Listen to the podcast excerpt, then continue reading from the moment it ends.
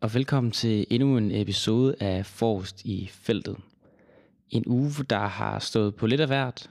Cykelsæsonen er i gang, og vi har fået danske topresultater. Det skal jeg da lige love for. Så har der været et par trælse sager, som vi helst ikke ser i cykelsporten. Og så skal vi til en øh, ganske ægte øh, solstråle historie til sidst, for lige at få sødet tilværelsen en smule.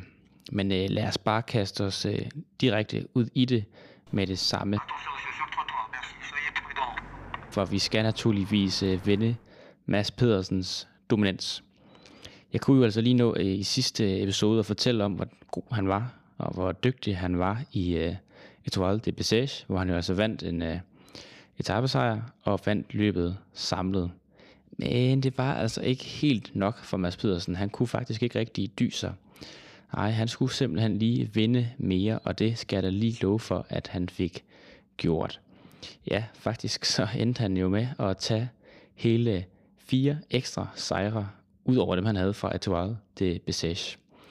Mads Pedersen, der øh, først smadrede alle alle på prologen i øh, Tour de la Provence, så tog han selvfølgelig også lige første etape, og ja, hvorfor ikke også tage anden etape, når nu man var i gang. Og det skal altså lige siges, at øh, den her anden etape, det var en øh, rigtig stodder etape. Det øh, har regnet rigtig meget i øh, franske område nede ved Provence. Og øh, det kunne man altså godt se. Begge de dage, han vandt faktisk på de regulære etapper, Mads Pedersen, ja, der var det altså øh, det, man kalder stoddervær, ægte Mads P-vær, som vi kender det fra, da han blev øh, verdensmester i Yorkshire. Det unikke var, at øh, Mads Pedersen simpelthen øh, måtte trække alle mand dem han sad med i finalen, op til den øh, førende rytter, som han så henter, og derefter spurter fra alt og alle. Ja, velvidende, at han lige har trykket dem op, og man, normal cykelrytterlogik vil jo være, at man så har brændt en masse tændstikker, men øh, der var altså masser af tordenskjold i de stænger, der er tilbage.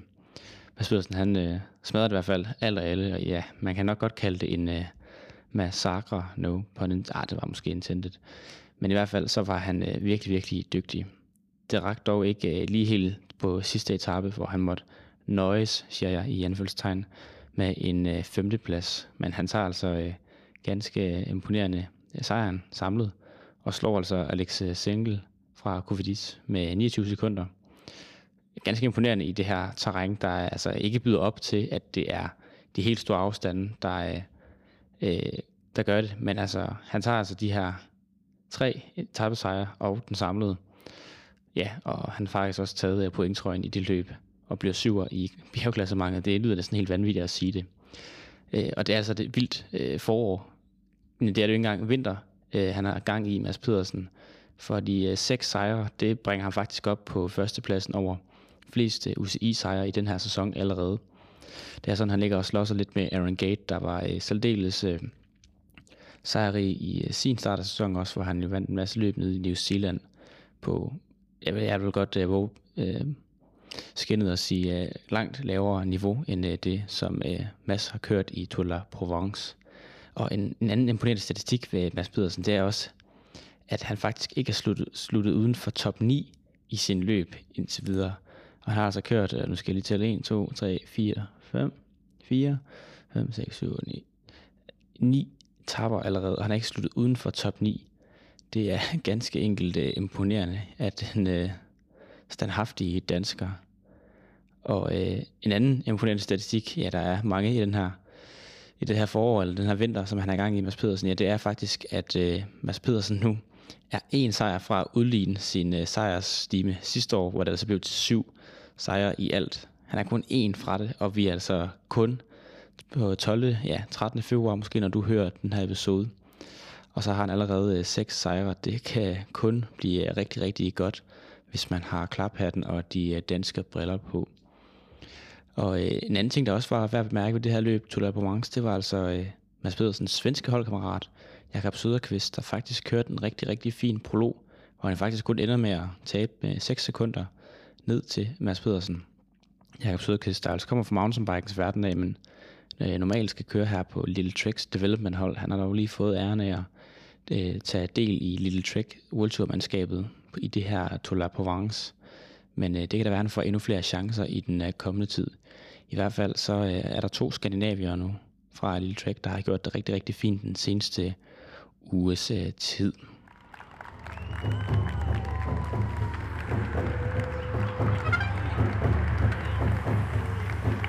Det er det altså også, fordi øh, vi nåede kun lige at blive mandag, og så var det altså tid til endnu øh, flere dopingsager i cykelsporten. Vi er jo ikke så glade for, når der kommer dopingsager, men øh, det skal altså også belyses, når de så kommer, fordi øh, det er vores pligt at fortælle om dem og øh, oplyse omkring dem.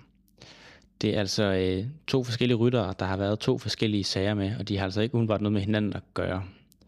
I første tilfælde så var det altså Frank Bonamour, der er jo kører på Decathlon Age Dessert La Mondiale Team øh, i den her sæson. Han kom til holdet i øh, sidste sæson fra 2023 af. Og han har altså haft problemer med sit øh, biologiske pas ifølge UCI, der nu har suspenderet ham fra konkurrence lige forløbigt. Og hvad er det her øh, biologiske pas så, tænker du? Jamen altså, det er den her, det her ja, pas, sjovt nok, hvor øh, UCI de kan holde øh, regnskab med, hvad for nogle øh, værdier rytterne de har i blodet.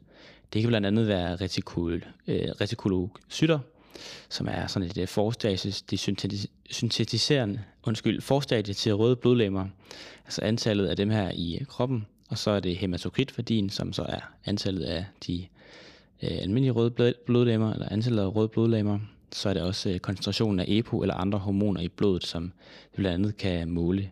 Og det her biologiske pas, det er altså ret essentielt for, at øh, man kan have rent mel i posen. Og det virker altså til, at øh, Frank Bonamur umiddelbart ikke har haft det. Det er så, man bliver testet i det her biologiske pas over mindst 6 måneder, for at det er gyldigt.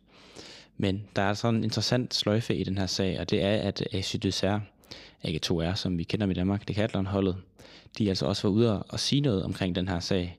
Det skyndte de sig at gøre øh, lige efter det kom ud. Det er nemlig sådan, ifølge holdet i hvert fald, at øh, den her sag, den kan spores tilbage til hans tid på øh, B&B Hotels KTM, og altså derfor ikke har umiddelbart noget med dem at gøre.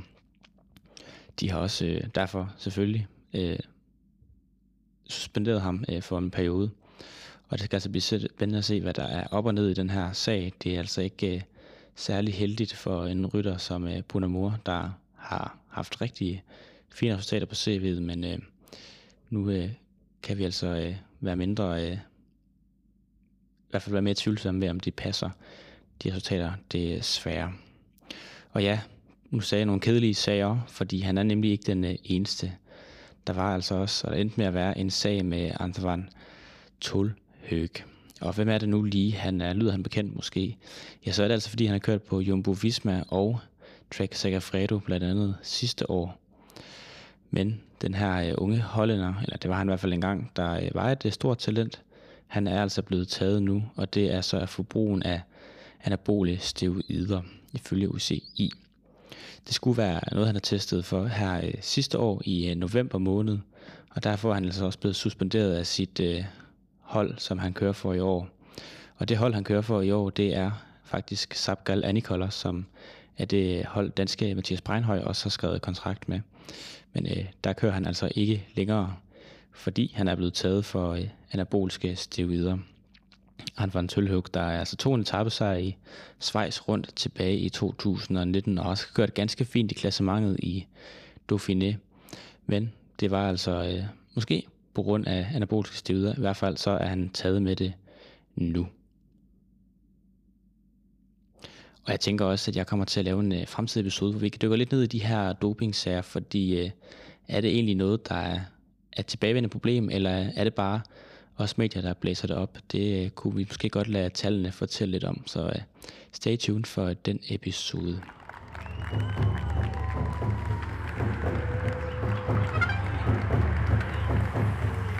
Så skal vi også til ja, en solstrålehistorie, kaldte jeg det vist før.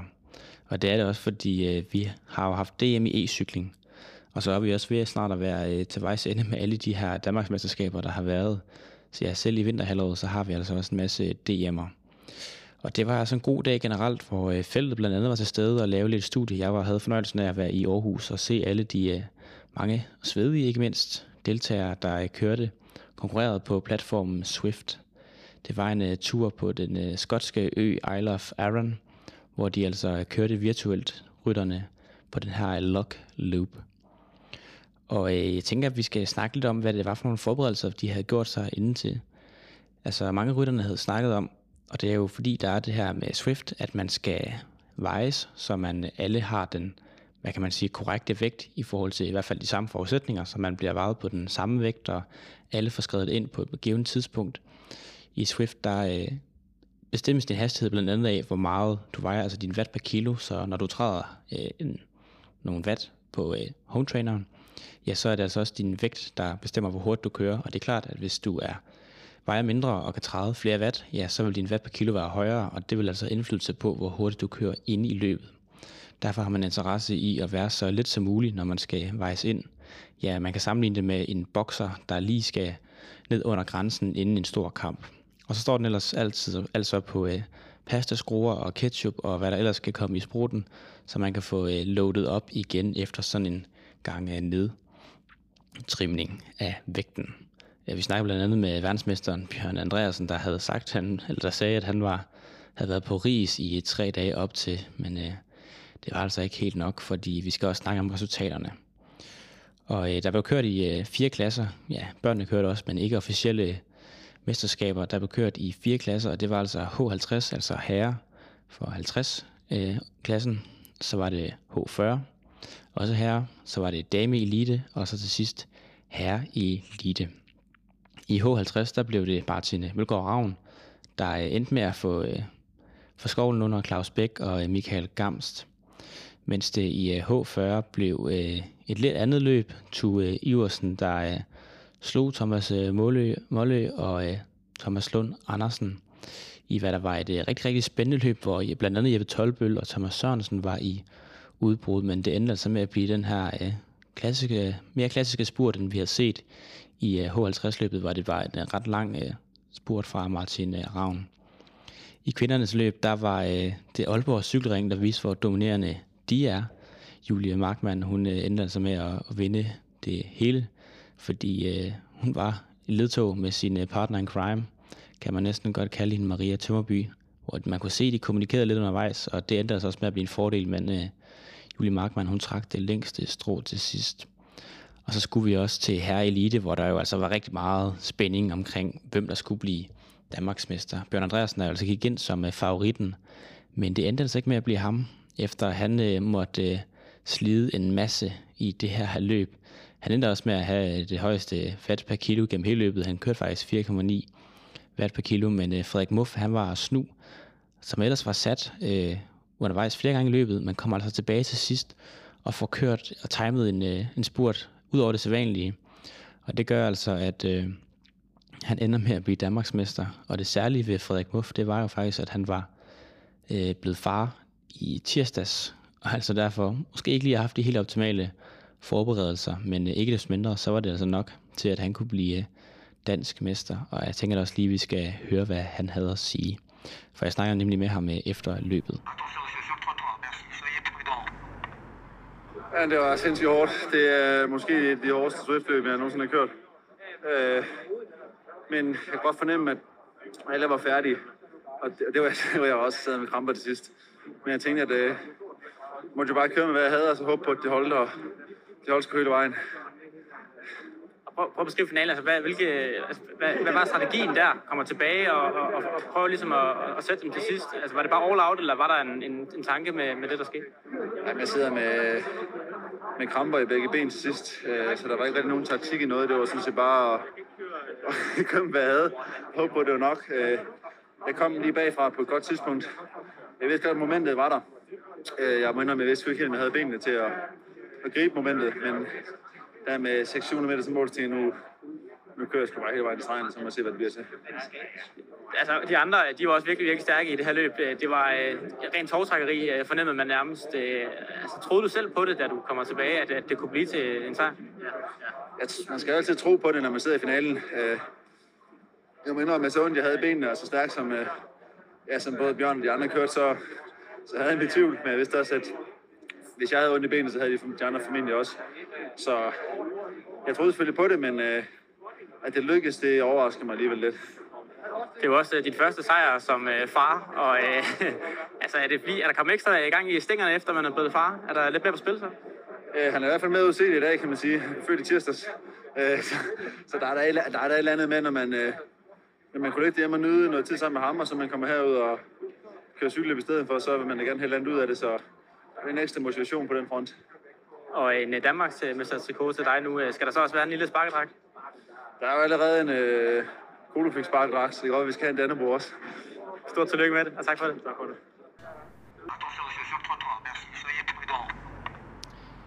Ja, det var alt, hvad jeg havde til jer i forrest i feltet i denne omgang.